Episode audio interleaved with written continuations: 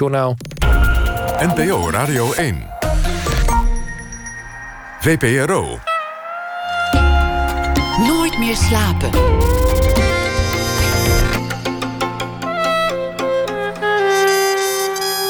Met Pieter van der Wielen. Goedenacht en welkom bij Nooit meer slapen. Het is de droom van elke radiomaker. Niet zoals uh, sommige mensen denken om een keer voor de televisie gevraagd te worden. Wel nee. De grote droom van elke radiomaker is het winnen van de zilveren reismicrofoon. De Nipkoff-schijf van de radio. De mooiste prijs die je voor dit vak in dit land kunt krijgen. En dan is er zelfs nog een categorie hoger. De buitencategorie zou je het moeten noemen. En dat is de ere zilveren reismicrofoon. En dan ben je onder radiohoofden helemaal definitief een legende. Dan sta je in het Mount Rushmore van de radio. En deze week zal die uitzonderlijke eer ten deel vallen aan Peter van Brugge. En die zit tegenover mij komend uur. Geboren in 1948 en bekend van radioprogramma's als Het Weeshuis van de Hits in de jaren 90 en de Breakfast Club samen met Janne Kooijmans. En daarmee veranderde zij de ochtendradio in Nederland voor goed. Hij begon ooit als popjournalist, onder meer voor het uh, tijdschrift Oor in de jaren 70 en 80. Logeerde bij Lou Reed, zat op de bank bij Elton John en op bed bij Debbie Harry. Hij reed de Sex Pistols rond in zijn busje en hij hoorde alle twijfels in het leven van George Harrison persoonlijk aan. Pas later kwam de radio en nu is hij nog actief. Hij maakt een podcast voor NPO Radio 5 over zijn ontmoetingen met popmuzici. Hier is Peter van Brugge. Welkom. Leuk, Gefeliciteerd. Dank je wel. Is, is toch een, is, laten we er gewoon lekker bij stilstaan. Dat is toch een prachtige eer. Zo'n prijs. Ja, het is met recht een onderscheiding. Dus je weet, als je, zoals ik, altijd thuis werkt, dan, dan ben je niet in Hilversum. En dan hoor je geen roddels en je krijgt geen uh, schouderklopjes. Dus dan is dit wel een enorme dreun. Want, want een, een groot deel van jouw loopbaan, een, een paar uitzonderingen daar gelaten, een paar periodes, zat jij gewoon thuis te ploeteren. En het was veel werk, jouw programma. En dan op een zeker ogenblik was dat een bestandje. En dat stuurde je dan ergens hier naar een van die torens op dit park. En dat was het. Ja. En het was in de lucht. En soms hoorde je zeker in die tijd helemaal niks terug. Want social media, dat was allemaal nog niet. Dus een enkele handgeschreven brief of een, of een getiefde brief met, uh, met een te dikke T of een te dikke P, omdat die machines altijd stuk mhm. gingen. Dat was het. Ja. Zelfs de omroep uh, wist vaak. Ja, wist van niks, maar uh, je had het ooit afgesproken. Maar in principe, als ik dat. Ik zette, uh, vroeg aan Hilversum zet een slot open. En daar zet, ik dan het uur in. Mocht de omroep op een gegeven moment denken: wij gaan daar een live programma doen. Want we zijn vergeten dat we Van Brugge hebben gevraagd. Dan gaat dat programma van Van Brugge toch door. Voor. Dat vond ik altijd wel een grappig idee.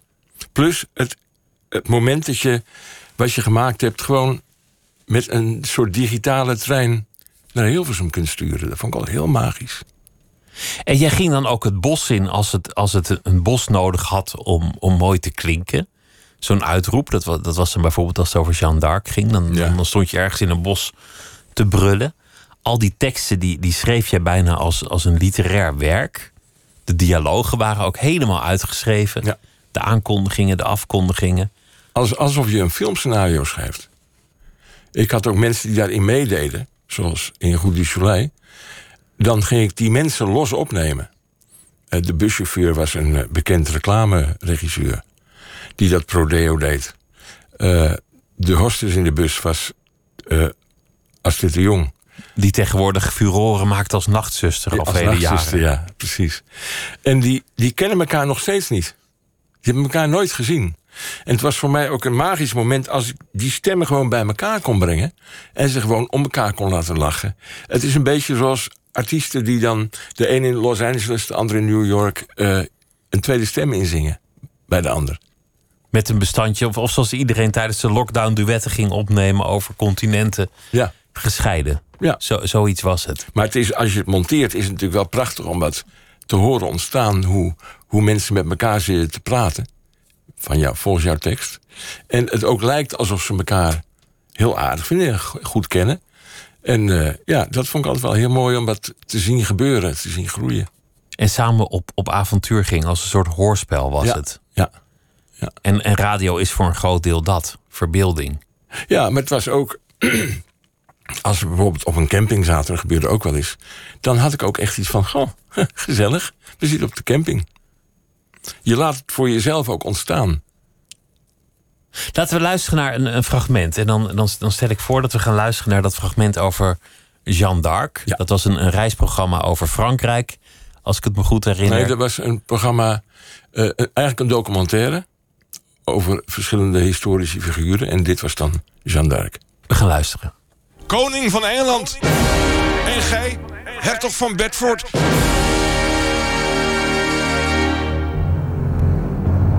Geef aan de maagd die u door God is gezonden de sleutels terug van de steden die u zich met geweld heeft toegeëigend. Ga heen in vrede en ik ben bereid vrede met u te sluiten. Doet ge dat niet, dan zult u de maagd binnenkort ontmoeten en vele doden betreuren. Je moet je dus voorstellen, ik sta hier in een bos in de buurt van Turnhout. En eh, op zondag, een heel vredig bos. En waarom daar eigenlijk? Ja, ik was al op zoek naar een bepaalde akoestiek. En ik wilde niet te veel vliegtuigen en autowegen in de buurt. En dat was redelijk rustig. Dus ik, vond, ik kan het hier wel opnemen. Alleen er waren twee wandelaars, die vonden het ook redelijk rustig om daar te gaan wandelen. En die zagen daar ineens een idioot dat schreeuwen? de, de koning van Engeland aan, aan schreeuwen, ja. En die zag ik ook heel langzaam teruglopen. Op een schreden terugkeren. Zo van, wij moeten even dit bos uit, want dit klopt niet. Dit gaat helemaal mis met die man. Ja, Laten we maar een flinke rondje ommaken. ja. Hoe, hoeveel werk ging er wel niet in zo'n uitzending zitten? Als je alles uitschrijft, alles bedenkt, alles met geluidseffecten ondersteunt, eigenlijk een heel hoorspel maakt van, van uiteindelijk in essentie toch ook een beetje een, een, een muziekprogramma. Ja, nou, bij Jeanne d'Arc had ik ook bedacht dat ik een film over Jeanne d'Arc eh ermee wilde mengen. Dus op een gegeven moment dan komt ook God in, in die film eh, tevoorschijn. En die wilde ik ook in mijn dialogen, in mijn dialogen gaan mengen. Dus je nam de film eh, Jean La Pucelle, als ik, eh, als ik het me goed herinner. Ja, er zijn er meer. Er zijn er meer. Het werd gespeeld door een eh Oekraïense... Ik ben, ben de naam kwijt. Maar een hele mooie versie. En die ging ik er dus doorheen mengen. En dat was natuurlijk een heidenswerk. Want dat moet je steeds maar laten kloppen. hoeveel, hoeveel uitzendingen maakte je daarvan? Per, per week, per maand, per jaar? Eén per week. Eén per week? Ja. En dan niet het hele jaar, toch? Nee, dat was eh, af en toe eh, een serie. Ik heb bij de VARA heb ik een serie gemaakt over Donald Trump, Adolf Hitler. Eh, Niet oorspronkelijk dat ik die twee zo na elkaar noem, maar die heb ik ook. eh, ik wilde ook die, die eh, een, een, een mens waar eigenlijk als, die, als er een hemel bestaat, dat niemand daarnaast wil zitten. En dan proberen uit te leggen wat voor iemand dat geweest is. Ja, en dat was eigenlijk wel heel moeilijk. En daarbij gebruikte ik dan Entart de muziek. En eh, ook, ook wel eh Berlijnse eh revue-muziek. Ja, dat werd dan toch een soort klankbeeld... waarbij je toch de sfeer probeerde te, te treffen. Het is prachtig hoe je zo helemaal losging op, op een wereld die in jouw hoofd zat. De verbeelding volledig het liet overnemen. Ja, En dan, dan geen compromissen sloot in wat je maakte. Maar gewoon dacht, oké, dit is even mijn uur. Of, of twee uur, of hoe lang het ook duurde. En, en nu ga ik echt dat helemaal tot stand brengen. ja, want er moet natuurlijk niemand komen die zegt... we hebben ook nog een muziekpolitie... en die wil jou vertellen wat voor platen erin moeten. Want dat was natuurlijk sowieso onmogelijk. Of we hebben een flits, want er is tennis. Of, Ja, eh, nee, of, wat dan ook. nee, dat kon dan, dan, dan niet. is het verloren. Ja, dat kon niet. Op, op een zeker punt, en, en, en dit, is- dit is eigenlijk vanuit het heden alweer onvoorstelbaar. Had je, had je interviews van. eh, Er waren verkiezingen met de lijsttrekkers. En, Ja. en premier Lubbers die was de gast, maar ook eh, de latere premier Wim Kok. En toen heb je ook hun teksten uitgeschreven. Wat zij zeiden kwam voor een groot deel uit jouw hoofd. Ja. Want ik- je Dat, hebt- kan, je- dat kan je niet meer voorstellen dat een, een politicus zich dat zou laten aandoen om, om jouw teksten te gaan zitten lezen. Nee, je hebt natuurlijk altijd hetzelfde soort vraaggesprek. De journalist die stelt een vraag en de politicus probeert er een beetje omheen te laveren. En ik wilde bijvoorbeeld Lubbers, die was altijd heel erg wollig in zijn taalgebruik. En ik wilde nou een gesprek waarbij hij eens een keer heel kenachtige dingen zou zeggen. Toen dacht ik, nou, wat ik dan moet doen... ik moet me heel erg in hem en in zijn CDA verdiepen. Een week lang. Ik moet met hem overleggen wat zijn antwoorden worden. Die zet ik op tekst. En hij leest de tekst. Dus ik vraag aan hem, probeer nou eens uit te leggen... wat het verschil is tussen VVD, C, uh, PvdA en CDA. Maar kort, kernachtig. Dat kan. Um, VVD is ieder voor zich. PvdA is de overheid voor ons allen. En CDA is samen voor elkaar. En dat had jij bedacht? Ja, dat stond op papier, dat las hij op. En hij las het op. Je, je vroeg hem ook: van, van is, het, is het een strategie om wollig te zijn? En, en dan zei hij: Ja, nou, natuurlijk, want je wil niemand kwetsen en je wil je nergens aan binden. Dus je, je probeert altijd je oordeel, ja. alle oordelen open te houden. En toen vertaalde jij dat naar iets persoonlijks: van hoe doe je dat dan als Ria zegt: Ik heb een nieuwe jurk gekocht? Ja. En hij ging daar, maar dat was dus allemaal jouw tekst, op een ontzettend grappige manier in mee. Mm Dat, hij, dat hij dus een, een minister-president achter jouw microfoon zit uit te leggen. Hoe hij zich in bochten wringt om niet te hoeven zeggen wat hij van de jurk van zijn vrouw vindt. Ja. Ik, Ja. ik, ik denk dat het je niet meer zou lukken, maar het, het, het was geestig. We gaan luisteren naar een fragment daarvan. Vertel je een mooi verhaal wat je echt meegemaakt hebt. hè? Ja, een mooi verhaal. Een sprookje. Maar dan een sprookje wat je echt meegemaakt hebt. Nou, ja. Ja, ik weet het dan. Er was eens een, een land met hele mooie, grote, brede rivieren. En daar woonden mensen dicht bij de zee. Er waren natuurlijk kabouters. Want vroeger waren het allemaal kabouterlanden. Nee, dat waren hele bijzondere kabouters. Dat waren geuzenkabouters. Hele vrije, flinke mensen. Die allemaal zelf baas wilden zijn. Toch hadden die geuzenkabouters iets bijzonders. Want ze wilden in dat land toch graag een koningin hebben. Een heel raar land. Geuzenkabouters en toch een koningin. Het was een mooi land. Er kwamen steeds meer mensen. Het werd steeds drukker. Er werden fabrieken gebouwd, want iedereen wilde werken. En het ging steeds wel aardig eigenlijk in dat land.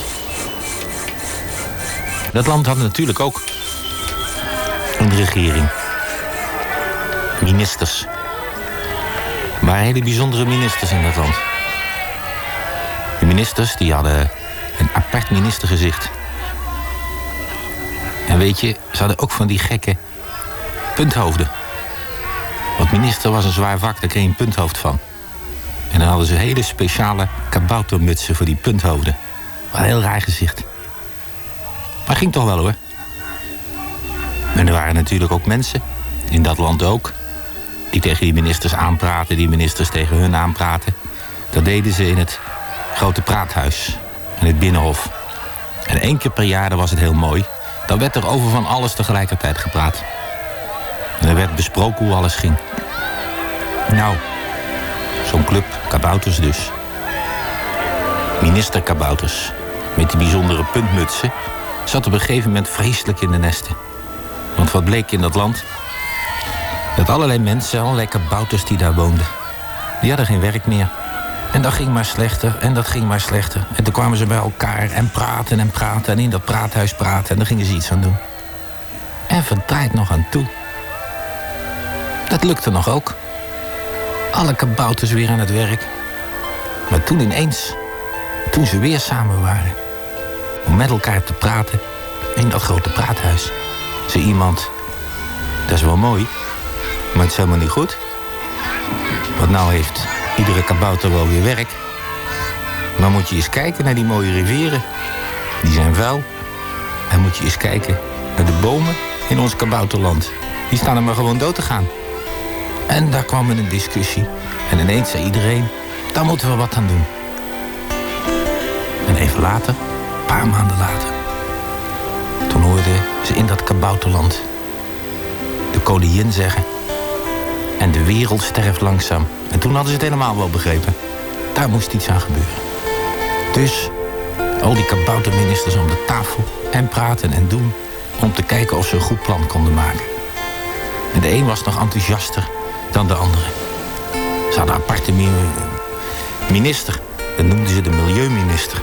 Die werd zo enthousiast dat hij ochtends zijn zoontje die net geboren was... niet eens meer de luiers ontdeed, maar meteen naar zijn bureau rende... om weer nieuwe milieuplannen te maken. En er was een minister, die ging over de auto's. En die minister, dat was een mevrouw. Hele flinke mevrouw. Hele flinke mevrouw. En die had nogal haar op de tanden, hoor. Die was altijd aan het praten over die auto's met heel veel haar op de tanden. Maar goeiedag. Toen dacht ze, wat ben ik nou toch aan het doen? We moeten toch met elkaar iets aan het milieu doen. En ze poetste het haar van de tante. En het werd een hele aardige minister. En met die milieuminister praten. En met die eerste minister praten. En iedereen erbij, al die ministers samen. En verdraait nog aan toe. Ze maakten een heel mooi plan. Dat noemden ze het Nationaal Milieubeleidsplan. En toen gingen ze naar de overkant. Naar het praathuis. Om hun plan te presenteren. Op die punthoofden, die puntmutsen. En met die ministers gezichten voor. En toen kwamen ze daar. En toen kwam er geen iemand naar voren.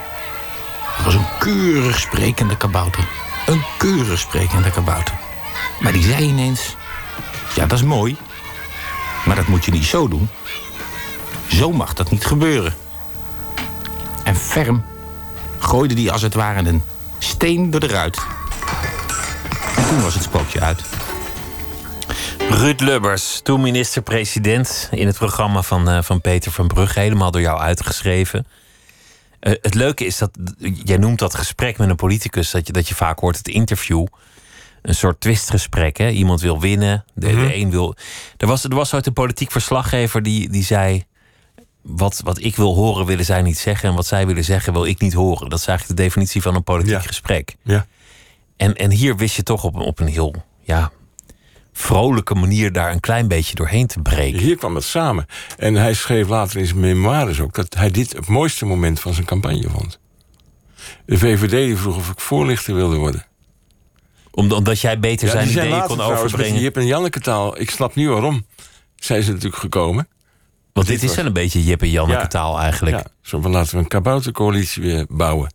En het kindje in het weeshuis van de hits, de Morrison, waar- waarvan we nooit helemaal wisten wie het was, dat, dat bleek later gewoon jouw zoontje te zijn. Ja, Die liet jij gewoon altijd eventjes iets inspreken. als hij wilde. Ik soms wilde hij ook niet. Nee, ik zorgde wel dat ik reserve zat. En dan gingen we de, de studio in, eh, op een deel waar we woonden. En dan sprak hij dat in. En hij vond het normaal, want aan de andere kant van de deel... daar was dan de kantoorruimte, waar ik zat te werken... daar hoorde je het dan uit de speakers komen. Hij vond het pas raar toen een vriendje op school zei... maar wij horen het thuis ook. En toen ontstond langzamerhand bij hem het idee van... Dit is groter dan ik dacht. Dit is radio. Het, is, ja, het kan overal eh, gehoord worden. Je hebt ook een tijd een ochtendprogramma gedaan. Dat was echt in een studio met Jan Kooijmans. En, en daar ontstonden dingen wel eens spontaan. En er, er was toen in 1993 een, een, eh, een gruwelijke gebeurtenis in Duitsland, in het plaatsje Solingen. Waar een brandbom naar binnen was gegooid bij een Turkse familie. Vijf doden. De achtergrond was aanvankelijk onduidelijk, maar het leek toch wel op een racistische aanslag. Ja. Die, die mensen zijn ook allemaal tot lange gevangenisstraffen veroordeeld. Maar de verontwaardiging, zowel in Duitsland als in Nederland, die was heel groot. En jullie begonnen een briefkaartenactie die een enorme navolging kreeg. 1,3 miljoen mensen stuurden een kaartje. Ik ben woedend Ja, naar de regering van Duitsland vanuit Nederland. nee, naar ons. Eerst naar jullie en jullie stuurden het door Wij zijn dat met bussen naar Bonn gaan brengen. naar de assistent van Kool toen. Ja, Hoe spontaan was dat? Hoe snel ging dat? dat was heel spontaan. Het was s'morgens de krant zien en zeggen: dit kan gewoon niet. En dat is 's morgens zes uur of zoiets. Ja, of, of misschien wel na de uitzending, denk ik. Negen uur. Hier moeten we iets mee doen. Het was echt authentieke kwaadheid. Maar we, we waren wel zo rationeel dat we zeiden... we beginnen pas als we een verdeelcentrum hebben. Betapress werd dat. Een drukker die eh, kaarten wil drukken. En een supermarkt waar de kaarten kunnen komen te liggen. En wat ik zelf een wondertje vond... was dat Albert Heijn zei, dat mag wel. Kom maar bij ons. Die deden mee met jullie actie. Meteen, ineens. terwijl het nog helemaal niks was. En toen zijn we dus van start gegaan. En ja, de, de volgende dag hebben we in de uitzending een oproep gedaan. En toen brak echt, eh, werd het echt een heksenketel. Toen zijn we de hele dag van de ene actualiteitsrubriek naar de andere gelopen. En eh, ik denk wel twintig eh, interviews. Het is later iets, iets geweest dat altijd terugkomt in boeken over de Duits-Nederlandse verhoudingen. Het is zelfs een onderwerp van gesprek geweest bij het volgende staatsbezoek van Kool aan Nederland. Omdat het door veel mensen geïnterpreteerd werd als, als een Nederlands, nou ja, eh, Nederlandse houding ten aanzien van, van Duitsland. Van, van wantrouwen of, of het Hollandse vingertje. Ja, Dat er anti-Duits sentiment in zat, zeiden sommigen. ja. Zat dat erachter voor jullie? Voor, o- voor ons niet. Het was gewoon verontwaardiging over Ja. die aanslag. Ja, en het kan best, dat weet ik niet, dat, dat het daarom zo'n eh, respons kreeg. Hoe dat heeft geleefd in Nederland, dat weet ik zelf niet. Maar dat werd wel gezegd, ja. Want in Duitsland was die verontwaardiging natuurlijk ook heel groot. Ja, maar wij wilden ook die Duitse verontwaardiging steunen. Dus daarom gingen we ook met die briefkaarten naar Duitsland. Eigenlijk was iedereen verontwaardigd behalve de, de daders zelf. Ja, maar En die wat, zijn dan ook gestraft. ja, ja, maar wat ik wel merkte was, dat werd dus gezegd, het is anti-Duits. Er werd ook gezegd, waarom doen jullie Tibet niet? Dan zeiden wij, nou doe jij dat dan? Ja, want je kan niet alle verontwaardiging van Nee. de wereld ineens. En er werd natuurlijk ook gezegd, is dit voor jullie eigen populariteit? Dan zei ik, ja, maar wij weten toch van tevoren niet dat het zo, zo zal slagen. Allemaal reacties die je niet kon overzien, omdat het eigenlijk, als ik jou goed begrijp, in één dag tot stand kwam. Ja, ja, Z- Zullen we luisteren naar een fragment hier, hiervan? oké. Twee vrouwen op een foto. Hatice en Gwen Swen. Ze waren de armoede in hun eigen Turkse dorpje Mercimek ontvlucht en woonden in Solingen. Want ze dachten dat de wereld van iedereen is. Maar nu is iedereen van de wereld. Want de foto brandt. Waarom? Een moeder doet het afgrijselijkste wat een moeder ooit zal moeten doen. Ze duwt haar zoontje uit het bovenraam van een brandend huis. Ze springt er zelf achteraan, op de vlucht voor vuurtongen. Turkse kinderen maken net als andere kinderen hun huiswerk. Ze roepen net als andere kinderen auw als ze zich aan de kachel branden. En ze geloven net als andere kinderen dat de hele wereld hun speeltuin is. Hun sprookjesland. Maar Eerst Rostock, daarna drie moorden in Muln en nu Solingen. Drie kinderen en twee vrouwen. Vermoord. Koelbloedig aangestoken. Waarom? drie meisjes. Eén van vier, één van negen en één van dertien. Drie meisjes zullen nooit meer buiten spelen. En wat gebeurt er dan? Draait de wereld gewoon verder? Dat mag toch niet? We hebben drukkers nodig die duizenden van die briefkaarten voor ons willen drukken. Gratis en voor niets. En gisteren moeten ze klaar zijn. Onze lijnen gaan nu 10 minuten open voor alle drukkerijen van Nederland. Bel. Dat is tegenwoordig toch makkelijker hè? Met, met Twitter en Facebook. Ja, ja. Dan, dan hoef je geen briefkaart te kopen, dan hoeft de Albert Heijn niet mee te werken. Het kost je ook geen postzegel. Nou, volgens mij hoefde er geen postzegel op. Dat weet ik niet zeker. Maar het is in wezen hetzelfde. Je, je geeft uiting aan een verontwaardiging zonder dat je een heel duidelijk doel hebt waar die kaart nou eigenlijk heen moet of wie dat dan op Facebook moet lezen. Je bent zelf af van een soort oprecht gevoel dat je hebt, maar de, de wereld is nog niet veranderd. Ik, ik, proef hierin achteraf, als je er na zoveel jaar op terugkijkt, die, diezelfde goed bedoelde machteloosheid die je nu nog steeds ziet met de dood van George Floyd. Dan Ja. sta je op de dam of, of, je, of je doet je, je Instagram zwart. Mhm. En over een maand is er een ander incident. En eigenlijk, aan wie moet je het richten? Hoe, hoe kun je zorgen dat het ook echt iets teweeg brengt? We zijn nu zoveel jaren verder. Hè? Dus, Ja, en zoveel incidenten verder. En dit nou, was honderden incidenten Ja. misschien wel. En dit, hier was het nog wel een beetje pril. Dus je kon nog Dit hopen. was de, de eerste actie van, die, van die aard. Ja.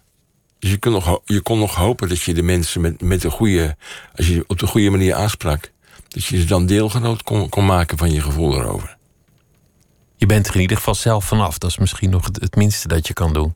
Nou ja, dat gevoel had ik niet. Maar wat ik wel merkte is dat je op een gegeven wat nu ook gebeurt, als je op een gegeven moment een aantal, een soort kritische massa van, van 60% van de bevolking aan je kant krijgt, en bedrijven, dan slaat het om. Dan, eh, dan gaan eh, ondernemingen, die durven niet meer nee te zeggen. En die willen wel, die moeten meedoen, want nee zeggen is politiek. Dan is het bijna een uitspraak als je, als je niet erin meegaat. Dat draait heel erg raar. Nou, raar, maar dat draait gewoon om. Dan, wij zeiden tegen me, we speelden er ook mee. Eh, McDonald's heeft nog niet gereageerd. Zullen we even omroepen dat Burger King op het punt staat om mee te gaan doen? En dan hadden we een uur later hadden we McDonald's aan de lijn. Wonderlijk hoe, de, hoe dat soort dingen werken, Ja. toch? En ook wonderlijk om dit, dit terug te horen. Nou, omdat, het- Ja. omdat het ineens zo'n andere tijd is. Mhm. En inmiddels hebben we in Nederland natuurlijk ook allerlei eh, dingen aan de hand gehad. In andere landen ook. Dus het is niet meer een Duits probleem. Je hebt, eh, je hebt, je hebt muziek meegebracht, want, want een groot deel van jouw leven en jouw werk gaat over muziek. En eh, je zei, als ik nu een radioprogramma had, dan zou ik meteen openen met Daniel Lohuus. Nou ja, we openen er niet mee, maar we gaan toch luisteren naar eh, Volle Maan in zijn versie.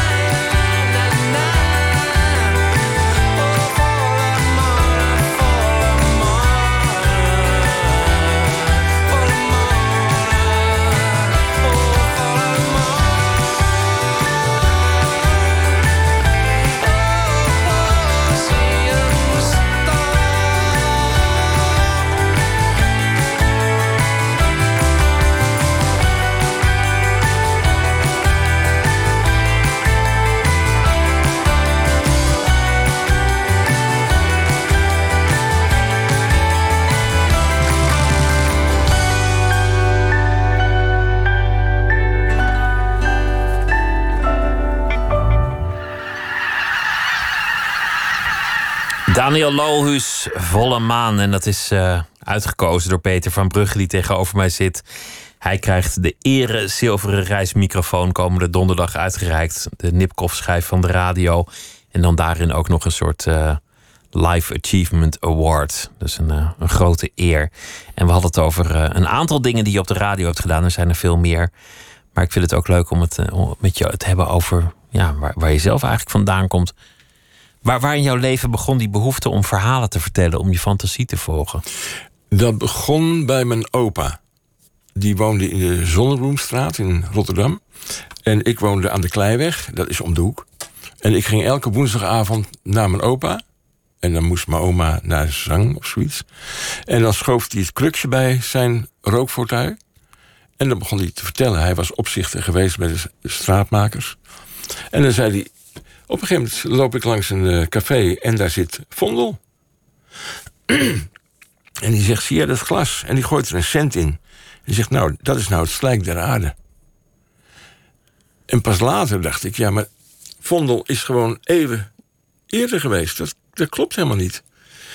Had ik ook wel zoiets, ja, maar het is wel een mooi verhaal. Nou, en hij vertelt dat dus. En toen eh, liep ik één avond terug naar huis. En toen liep ik in mezelf een gedicht te maken. Dat was voor het eerst dat ik daarmee begon. Dus het was helemaal onder invloed van zijn verhalen. En toen dacht je, dat kan gewoon. Je kan gewoon Ja, je kan. iets bedenken, uit je duim zuigen. En, en dat is eigenlijk wel mooi. Dat is wel Nou, leuk. Dat was iemand anders. Ik, ik keek naar eh, de. eh, hoe heet het ook alweer? Eh je had de verrekijker. En morgen gebeurt het. En dat was met Frits Butselaar. En dat was een, een, een radio. Een, een, een ruimtestation, geheel opgetrokken uit bordkarton in die tijd nog. En daar liep dan iemand in een vreemd pak. En dat was Frits Buts- Butselaar. En dat zag ik voor het eerst toen wij thuis nog geen televisie hadden. En wij gingen kijken bij iemand in de buurt waar we voor vijf cent dan mochten kijken. En dat was mijn eerste tv-held. En toen ik in Hilversum eens ging kijken eh, waar radio en tv gemaakt werd, op mijn veertiende. En toen liep ik een gebouw van de NTS binnen. En daar zei de recep- receptioniste, ik haal wel even iemand. En dan kwam Frits Butselaar naar beneden. En die nam een uur de tijd om mij uit te leggen wat tv en wat radio is. En die zei, als je, als je kunt schrijven... dan kun je alles laten gebeuren wat je wilt dat er gebeurt. En als je tv maakt, dan moet je camera's meenemen... en een cameraploeg en een geluidstechnicus... en, en eh, kosten maken om erheen te gaan. Maar als je radio maakt, dan zeg je gewoon... ik sta hier aan de Costa del Sol. En dan is het zo En dan vanaf dat moment. zo. Dan moet je wel nog even zorgen dat het geperfectioneerd wordt. Door geluiden en muziek.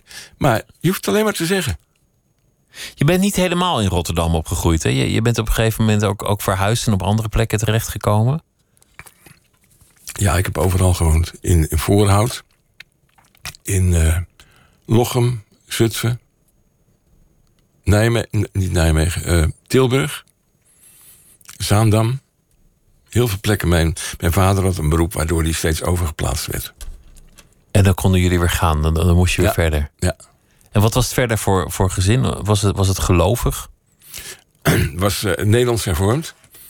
En mijn moeder die had, die was niet tegen andere mensen, maar die had wel iets van. Het is niet omdat ze katholiek zijn, maar die mensen zijn wel een beetje raar. Hou maar afstand. Hou maar afstand. Dus die had ook wel heel veel moeite met die vijf cent, want die ging namelijk in het potje van de missie. Dus had, De vijf cent van de tv heeft kijken. daar lang over na moeten denken. Of wij wel bij die mevrouw mochten gaan televisie kijken. De televisie is uiteindelijk het medium geweest waardoor iedereen van zijn geloof is gedonderd, zou je kunnen Ja, beweren. eigenlijk wel, ja. Of de radio misschien Ja. ook wel. Ja. Maar Ja. dat, dat, dat is uiteindelijk natuurlijk toch wat er gebeurd is. Mhm. Is dat bij jou ook zo gegaan? Nee, ik had gewoon een, een soort rationeel besluit. Na 15 jaar eh, kun je eh, iedereen alles leren. En zij, mijn ouders hebben mij dat geloof min of meer aangeleerd. En nou wil ik wel eens 15 jaar zonder. Hebben veel mensen gehad, denk ik. Je dacht, dit is aangeleerd, ik kan ook best iets anders aanleren. Ja, Ja. Waarom zou ik dit nog doen? ja. Lag dat gevoelig? Was dat moeilijk? Vonden mijn ouders in het begin wel moeilijk. En die zeiden, ga nou eens... Want ik kreeg wel angst voor de dood. Want ineens viel die hemel weg. En toen ging ik naar de huisarts. En die zei, ja, het beste medicijn wat ik je kan aanraden... dat is weer gaan geloven. En dat, is de beste reden om het niet te doen. Dus ja, toen is dat eigenlijk eh, zo gebleven. Toen dacht je, nou ja, laat dat maar zo. Dan, Ja. dan, dan moet het maar zo, Ja. op die manier. Ja. Jouw, jouw eerste beroep was niet, niet radio, maar was het schrijven. Je bent eigenlijk een schrijvend journalist. Ja. Ik, ik zou zeggen, na het lezen van jouw boek over, over muzici... dat jij behoorde tot de school van, van de new journalism... Van, van Tom Wolfe en dat soort figuren. Ja, ik heb af en toe wel zo'n verhaal geschreven. Daar moet je wel mee oppassen, want je gaat wel fantasie en reportage mengen. Eh, dus je moet dat een paar keer misschien doen en ook duidelijk aangeven wanneer je het niet doet. Maar een verhaal over de Beatles begon ik met dat ik s'nachts over de schutting van Abbey Road klom. En daar een, een oud gebouw aantrof. Met verweerde eh, deuren en kapotte ramen. En dat ik daar naar binnen klom en in een studio kwam. Een oude studio met eh, overal spinnenragen en zo. En daar een heleboel banden zag liggen. En een studiorecorder aanzetten. En een van die banden begon af te luisteren. En daar begon eigenlijk de reportage. Want dan vertelde ik hoe, hoe de Beatles tegen elkaar waren. En dan was Paul McCartney bijvoorbeeld heel erg hautain tegen George Harrison. En zei, je moet gewoon mijn liedje spelen zoals ik het vraag. Want dat is het beste. En dan liep George Har- Harrison kwaad weg. En dan ging ik weer dat binnenplaatsje waar hij dan was gaan zitten op. En zei ik, wat is er nou aan de hand? En dan vertelde hij wat er gebeurd was. Dus zo mengde ik de techniek van het kort verhaal met een reportage. Fictie en journalistiek door elkaar. Levensgevaarlijk. Ja, Maar het, het levert wel mooie vormen op. maakt het wel heel invoelbaar als je het op die manier beschrijft. Wat je, wat je veroordeelt en wat je later in je boek ook hebt gedaan, is niet zozeer een interview, vraag, antwoord, vraag, antwoord opschrijven, maar een reportage van het interview. Ik ging op pad en ik moest Van Morrison interviewen Ja. of iemand anders. Eerst kwam ik bij de manager. Van Morrison had geen tijd voor me. Ik trof hem aan en dan, en dan gaat het verhaal verder. Ja. En dat is, dat is bijna per definitie leuker om te lezen dan zo'n vraag-antwoord gesprek. Ja, dat vond ik ook. Je had heel vaak, ook in oren had je eh, een klein stukje inleiding... en dan was het gewoon vraag-antwoord, vraag-antwoord. Dan werd gewoon het bandje af, afgedraaid. Hoe kwam je op dit liedje? Waar heb je LP opgenomen? Ja, en dat vond ik eigenlijk niks. Het, het verhaal eromheen, dat is wat leuk is. Dus met, met Van Morrison was dat, dat ik met hem zat te eten. En dat hij ruzie kreeg met zijn vrouw. En dat hij eh, heel zagrijnig was. En dat ik zei, nou ja, dan doen we het gewoon wel niet. Hij zei, prima, we doen het niet. dan zei ik, ja, ik heb er wel eh, een paar weken aan zitten voorbereiden. Oh, dus je wilt wel doen? Nou ja, als het kan. En zo begon het eigenlijk. En hij had echt geen zin in dat interview. Ja, Anton Corbijn wilde een foto maken. Die had als truc één foto maar. Nou, die heeft één foto gemaakt. En toen mocht hij ook geen tweede meer maken. En toen ben ik met Van Morrison naar de kamer gegaan. En ik merkte al gauw, elke vraag viel in slechte aarde. En ik, op een gegeven moment dacht ik, nou ja, dat is dan het interview. De ruzie. Dat wordt het interview. En dat is ook anderhalf uur zo doorgegaan. En toen wilde hij het hele interview terug horen. Nog eens anderhalf uur. En toen zei hij, nou wil ik dat je het bandje weggooit. Zei, ja, ik heb hier drie uur gezeten, dat ga ik echt niet doen. En toen keek ik naar buiten en toen zag ik dat de auto aan de gracht stond. En ik gooide dat bandje net in de buurt van de auto. En liep toen, pakte mijn bandrecorder en liep toen gewoon kwaad van de kamer weg. Raapte het bandje beneden op en eh, reed weg. En hij heeft toen de hele hotelkamer echt aan gort geslagen. Schilderijen, alles. Zo Naast- kwaad was die. Zo kwaad was hij. is ook een beetje een popsterren ding natuurlijk. Maar echt hilarisch en, en trouwens ook heel slim bedacht om je bandje uit het raam te gooien. Dat het lijkt alsof, alsof dat bandje niet meer bestaat. En het buiten gewoon weer op te rapen. Ja, maar het was ook een kwestie van... ik gooi het gewoon uit het raam, dan kun jij er niks meer aan doen. Hou me maar tegen.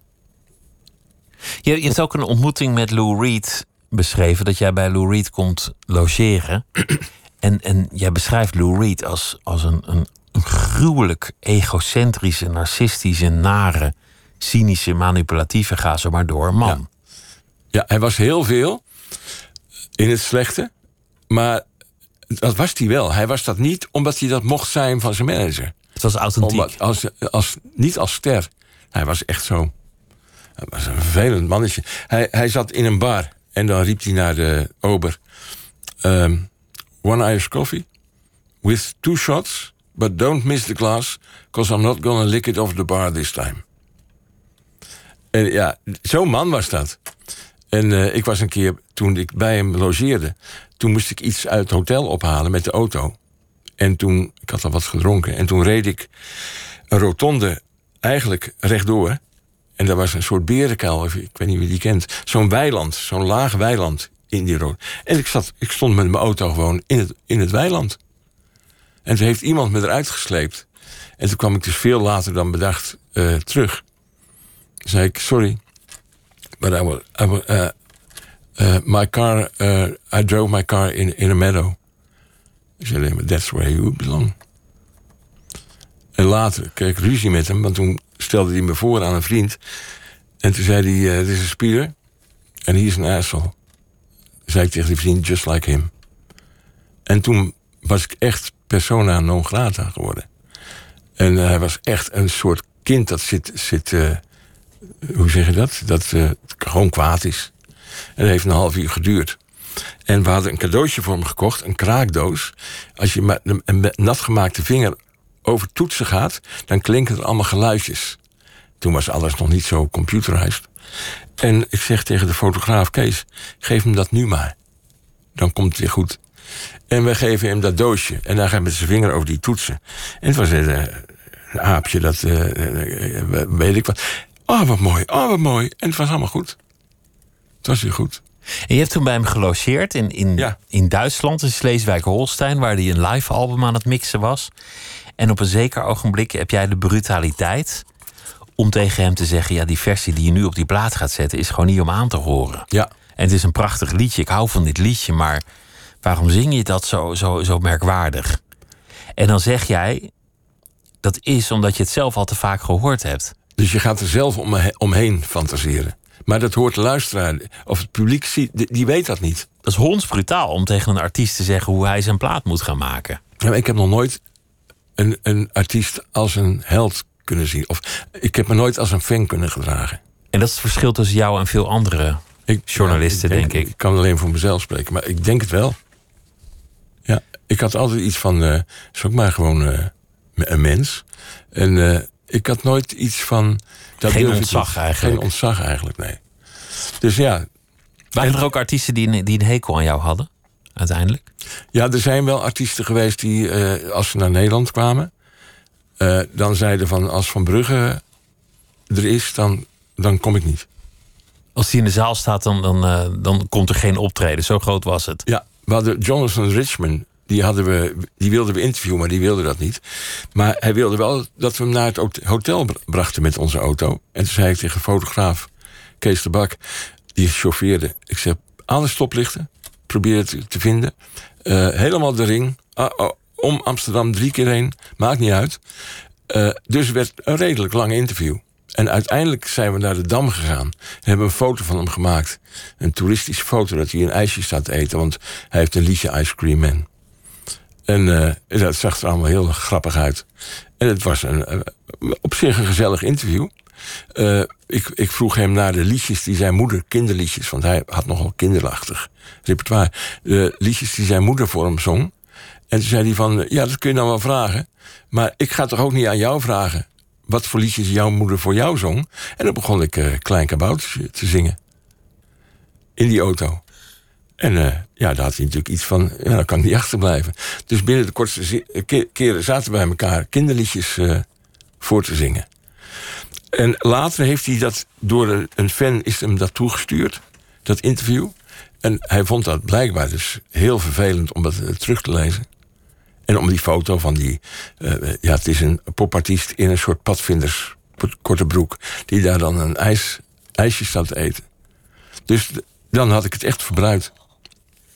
Normaal lezen ze dat natuurlijk niet. Het is ook maar bij toeval Nee, dat hij dat te lezen krijgt. Ja. En dan, dan heb je iemand misschien ook wel een beetje bedonderd door een interview af te nemen als het eigenlijk geen, geen interviewsituatie is. Mhm. Tegenwoordig zou dat, vrees ik, helemaal niet meer lukken. Dat Er hangen, hangt een haag van PR omheen. Ja. En, en eh, je krijgt een kwartier en dan zit er nog iemand bij. Ja. Ik vrees dat die tijden echt voorbij zijn. Ja hoor, tegenwoordig. Ik, eh, ik moest een keer een, een groep interviewen in een, in een studio in Londen. En en zat ik te wachten en daar stond Eric Clapton achter een tafelvoetbalspel. en die riep, kom even meedoen. En dan sta je tegenover Eric Clapton te tafelvoetballen. En dat zou tegenwoordig allemaal echt helemaal niet meer kunnen. Lou Reed kwam je later nog tegen, jaren later, en die herkende jou ook helemaal niet meer. Ondanks Nou, alle ups en downs. Je moet je daarbij meer voorstellen... eh, keizer Nero die een slaaf op laat bergen... en dan een kippenbotje over zijn, over zijn schouder gooit. Hij zat midden in een heel groot veld... aan een klein campingtafeltje. En ik loop door de haag van, van, eh, van bodyguards heen... En ik, eh, ik zwaai naar hem en ik loop naar hem toe. Ik zeg, hi Lou, how you doing? Hij kijkt alleen maar op. I don't think I know you. Ja, Oké. En toen ben ik weer teruggelopen. Je hebt ook een beetje medelijden met die popsterren. Nou, ik moet er wel bij zeggen dat na die logeerpartij... hij had zoveel mensen zo slecht behandeld. Toen zei ik tegen de fotograaf... er is één kamer, één studiokamer... die ze hebben bekleed met glaswol. Ik, volgens mij weet hij niet wat glaswol is. Laten we hem nou laten poseren in dat glaswol. Als, als wraak. Voor hoe hij iedereen hier behandeld heeft. Dat hebben we toen gedaan. Toen bood hij zelf aan om zijn shirt ook uit te doen. Zei we, ja, dat is helemaal sexy. En toen is hij in die glaswol gaan rollen. En toen hebben we afscheid genomen en zijn teruggereden naar Nederland... wetend dat er ergens in Duitsland, Denemarken... iemand vreselijke jeuk had. Dan heb je echt wel een paar dagen eh, flinke krabbel. Ja, Al maar wij al. hebben ook echt zitten schreeuwen in die auto... van, van, de, de, van de energie die, die er even uit moest. Want het is natuurlijk wel zo'n regime, een regime bij zo'n man. Dat is vreselijk. Maar, maar jij, jij, jij hebt in jouw stukken eerder medelijden met popsterren dan, dan ontzag. Het is bijna alsof je denkt: goh, je, je zou maar in zo'n bubbel van heilige verering moeten leven. met allemaal mensen om je heen die alleen maar knikken en kruipen. En vervreemd raken, omdat je elke dag toch in een andere stad bent. Dus het maakt ook allemaal helemaal niet meer uit. Er is Nee. niemand die jou nog op, je- op je stuk zet of nee, een roem, spiegel voorhoudt. roem is een soort van ziekte. En iedereen juicht maar. Ja. Je bent gedesoriënteerd van... eh, eh, eh, je hebt een munt in je hand en je zegt... oh, this, this must be Stockholm. En mensen... toch voor de euro, dat je dan in elke stad een andere valuta ja, had. toen, toen wel, ja. En ehm, mensen doen allemaal heel aardig tegen je. Niemand spreekt je ooit tegen. Dus je stomt gewoon volledig af in je gevoel. Plus, ik sprak Brian Ferry vaak.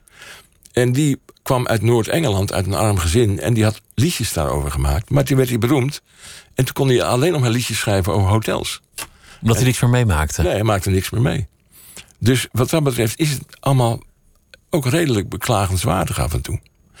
Gary Moore, een gitarist, die zei, was heel eerlijk. Die zei, in elke stad waar ik zit, zit ik in het hotel. Denk alleen maar, misschien woont ze hier. De liefde van mijn leven. Misschien vind ik het hier wel. En aan het einde van, de, van het optreden, dan dacht ik, nou, ook hier weer niet. En dan naar de volgende stad. Ja.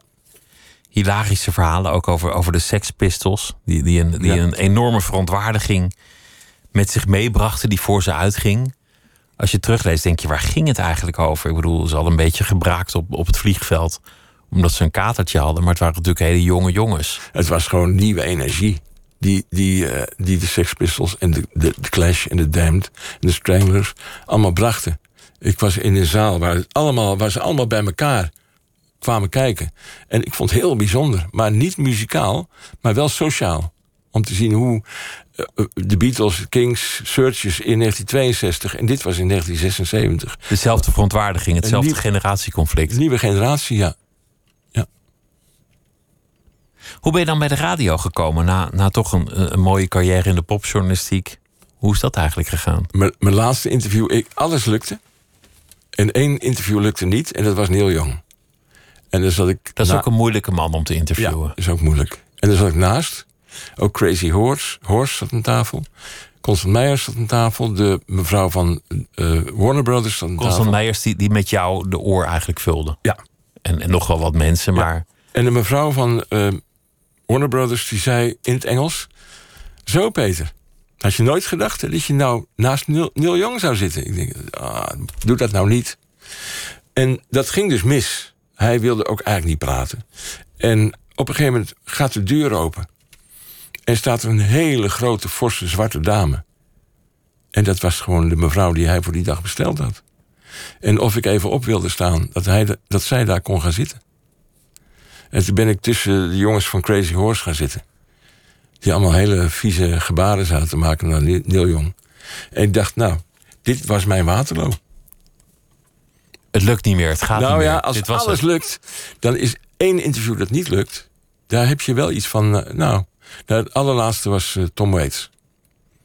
Ja, op een gegeven moment dacht ik gewoon, die zat ook weer te zeuren over een, een liefde die mis was gegaan. En ik had ook net iets uit.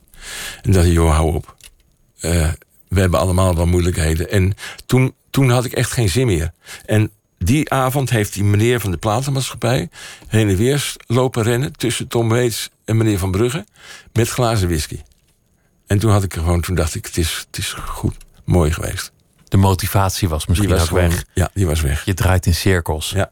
En toen kwam je bij de radio. In, in mijn herinnering was het zo dat, dat jullie programma min of meer op het, op het hoogtepunt ineens stopte. Jullie, jullie hadden magistrale luistercijfers, een enorme populariteit. Dat, dat Solingen was net geweest, maar ook nog een paar andere momenten die, die nationaal opzien baarden. Ja. En ineens was het er niet meer. Nee, dat had ook te maken met de AKN, eh Avro, Caro, NCV. Die ging over Radio 3. Dus over de Breakfast Club. En eh, de, de directeur van de KRO... die had er moeite mee dat zij er eigenlijk geen grip op had. Dus toen op een gegeven moment eh, de, de, de man van Radio 3, Paul van der Lucht... eh, met, met haar ging praten over... zullen we het eens anders gaan proberen? Toen wa- wilde ze dat wel. En er was één collega, die jockey, die had gebeld al naar Van der Lucht. Een vriend van mij die wil best daar gaan zitten. En dat was eh, Edwin Evers.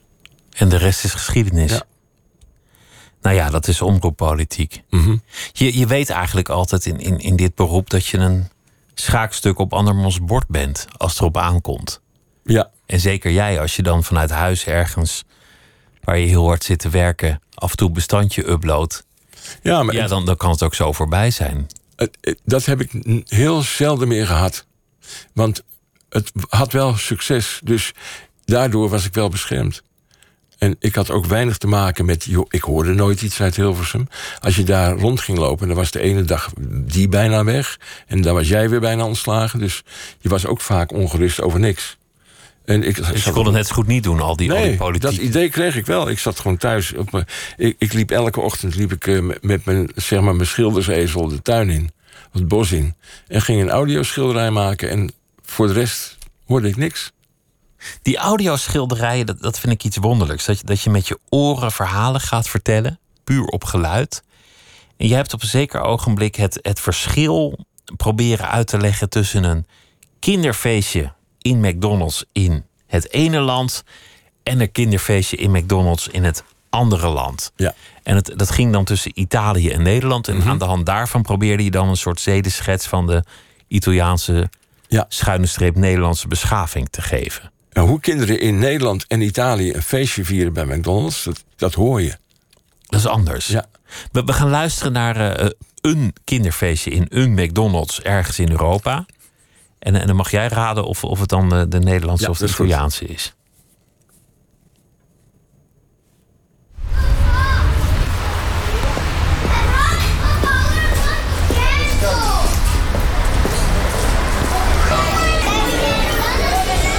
Dit is Italië. Oh, je zegt het erbij. Ja. Nee, oh, nee, maar ik hoor nu dat Italië, het begin was Nederland. Dat was veel rustiger. Dit is Italië. Ik dacht dat Nederlandse kinderen altijd lawaaiiger waren dan de kinderen in de rest van Europa. Nou, er is echt een verschil. Maar er is ook een verschil tussen ehm, een avondje in, in het café na de Zwarte Cross... bij eh Radstaken in Lichtenvoorde... of een willekeurig café in Amsterdam... na gewoon op een gezellig avondje. Dat, de manier waarop enthousiasme wordt geuit... die is ook nog eens een keer verschillend. Dit is een wereld die, die, die ik zo prachtig vind. Dat heb je onder hoorspelmakers. Dan, dan heb je bijvoorbeeld een, een soort audiobank met 60 soorten regen. Ja. Omdat ze allemaal anders klinken. Mhm. En, en af en toe dan, dan hoor je van die anekdotes dat iemand onder een reportage even snel iets nodig heeft. Ja. Van oh ja, het moet regenen. Dan zet ik er wat regen onder. En dan komt er een brief van iemand die zegt: het kan nooit, eh, het kan nooit Nederland zijn geweest, die regen. Nee, dat klopt. Ja, ik, ik heb ook... eh, overal heb ik geluiden opgenomen. En op een gegeven moment moest ik voor eh, Radio 5... ehm, een achtergrond maken voor het programma... van eh, stil platteland. En toen ben ik gaan zoeken en ik vond het niet. Overal was wel een autoweg die ik dan hoorde. Of een vliegtuig dat overkwam en allerlei geluiden. Tot ik ergens in Zuid-België een plek vond... waar het gewoon stil was. Helemaal stil. En daar ben ik gaan zitten, daar ben ik gaan opnemen. Dan hoorde je af en toe een krekel, eh, af en toe een kikker kwaken. En dat heb ik ingeleverd op een cd. En toen waren ze heel teleurgesteld. Ze zeiden, ja, je hebt je best gedaan, maar er staat niks op die cd. Ze hoorden het gewoon niet eens. Nee, ze hoorden het niet eens. En jij was er dagen mee bezig. Ja, tot ik uiteindelijk bijna het punt nul bereikt had. En dat was voor hun ook punt nul. Is die passie nog net zo groot? Want je, want je maakt nog podcasts en, je, en je, je doet eigenlijk nog best wel veel. We zijn nu heel erg aan het omkijken, maar volgens mij is dat, is dat ook weer niet helemaal hoe de verhoudingen liggen. Nou, ik ben nu voor, voor de zomer ben ik eh, eh, een goudmijn, eh, de grote gratis goudmijn radiovakantie aan het maken. En dat is steeds in een villa ergens in Zuid-Frankrijk. En wat doe je dan? Dan ga ik dus met Morrison, met Platina uit Rudy Soleil, met eh, een vriendinnetje van Morrison, dat is een, een, een Pools-Nederlands meisje dat ook prachtig klinkt. Eh, met een aantal mensen neem ik dan dingen op. En die breng ik ook weer bij elkaar. En eh, dat wordt dan gewoon een heel gezellig feest bij een villa in Zuid-Frankrijk. En ik, ik geniet er enorm van om die dingen te monteren. Om dat gewoon te maken, om Ja. iets wat in jouw hoofd begint en dan achter de, de, de schrijfmachine, om dat tot leven te Om wekken. dat waar te maken, ja. En die karakters elkaar virtueel te laten ontmoeten. En dan eigenlijk uiteindelijk de luisteraar mee te nemen op vakantie. Naar een plek waar je, waar je helemaal niet geweest hoeft te zijn. Mhm. Nee. Nee. Het is, een, het is een mooi vak. Het is ook mooi hoe jij het beoefent. Ik wens je ontzettend veel plezier. Dank Donderdag. Want, want Dank dan je. krijg je die, die eh, welverdiende en mooie onderscheiding. De ere zilveren reismicrofoon. En ik, eh, ik hoop dat je er veel van zult genieten. Van die, eh, die grote eer die jou ten deel valt. Peter van Brugge, dank je wel. Het was me genoeg om met je te Ja, praten. Dank je wel. En zometeen op deze zender kunt u luisteren naar eh, Miss Podcast met eh Misha Blok. En eh, morgen dan is Nooit meer slapen er weer een heel uur met Ivan Wolfers eh, te gast. Die heeft een, een boek geschreven. Dat gaat over ziekte en gezondheid. En over zijn leven met prostaatkanker. Het leven, het leven is de titel van dat boek. En ik wens u allemaal een hele goede nacht.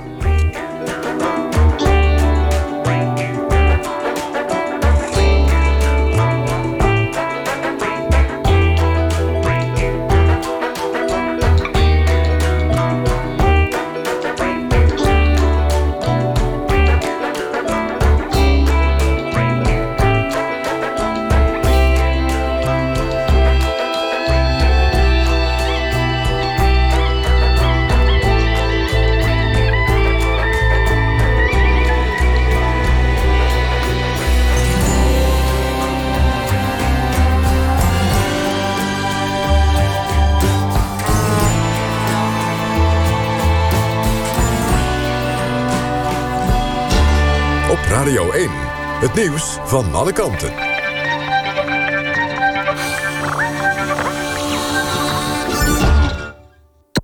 NPO Radio 1.